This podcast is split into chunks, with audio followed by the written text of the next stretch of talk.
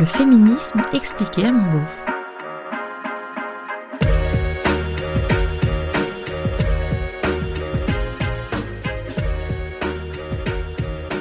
Pourquoi les féministes parlent tout le temps du clitoris?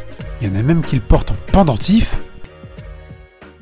Oui, je sais, ça peut paraître un peu chelou, et je reconnais que si tu portais une petite bite en or au bout d'une chaîne, comme une médaille de baptême, je trouverais ça terriblement ridicule. Mais je vais t'apprendre un truc, ne me remercie pas. C'est une erreur de tout le temps comparer les hommes et les femmes quand tu discutes féminisme.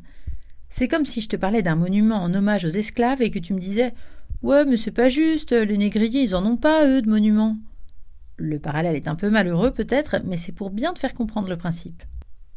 Pour cette histoire de clito, c'est l'idée. C'est vrai que depuis quelque temps, ça fait partie des chevaux de bataille des féministes. D'ailleurs, sur Instagram, on trouve des comptes comme Emma Clit, Je m'emballe clito ou encore Clit Révolution. Et pour la journée des droits des femmes en deux mille vingt et un, on a installé un clitoris gonflable géant sur le parvis du Trocadéro à Paris. Sans parler de la multitude de propositions militantes ou artistiques à base de vulves et de clitoris qui naissent chaque jour un peu partout. Alors pourquoi ? Il y a plusieurs explications.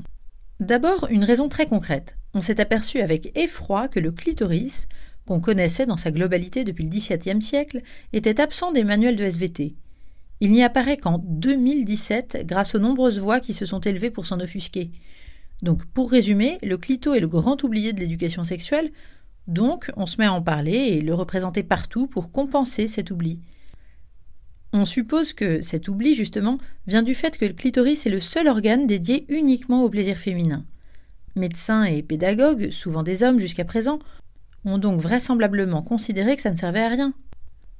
Et encore, en Occident, la disparition du clitoris n'est que symbolique. On devrait s'estimer heureuse de ne pas être excisée systématiquement.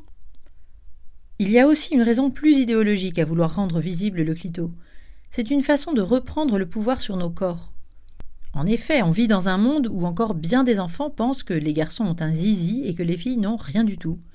Dans une époque où Freud a convaincu des générations de psy que les filles rêvent d'avoir une teub et que celles qui jouissaient grâce à leur clito n'étaient pas de vraies femmes.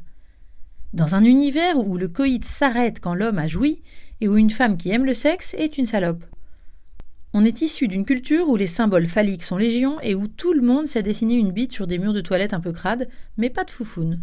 Où l'on peut rire grassement du fait évident que les ados garçons se masturbent, mais où ça reste un peu gênant de parler de la même chose pour les filles. Tu connais l'étymologie du mot « testicule » ? Ça vient de « testis », le témoin, le témoin de la virilité. Donc oui, le clitoris imprimé partout, même en pendentif, ça peut paraître beaucoup. Mais dis-toi bien que cette revanche du clito, c'est une nécessité pour avancer vers une sexualité plus égalitaire. J'entends par là une sexualité où tout le monde peut se séduire mutuellement, où tout le monde peut jouir, où il n'y a pas de tabou, où chacun connaît bien son corps et celui de l'autre, ses limites et celles de l'autre.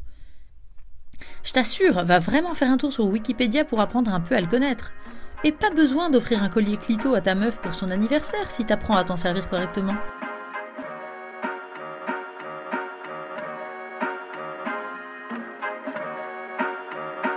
C'était le féminisme expliqué à mon beauf, un podcast d'Aline Baudré-Charrer.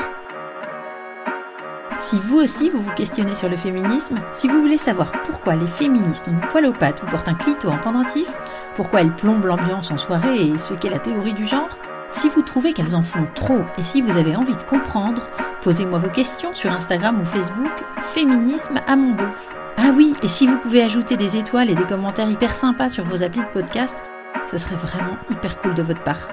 À bientôt!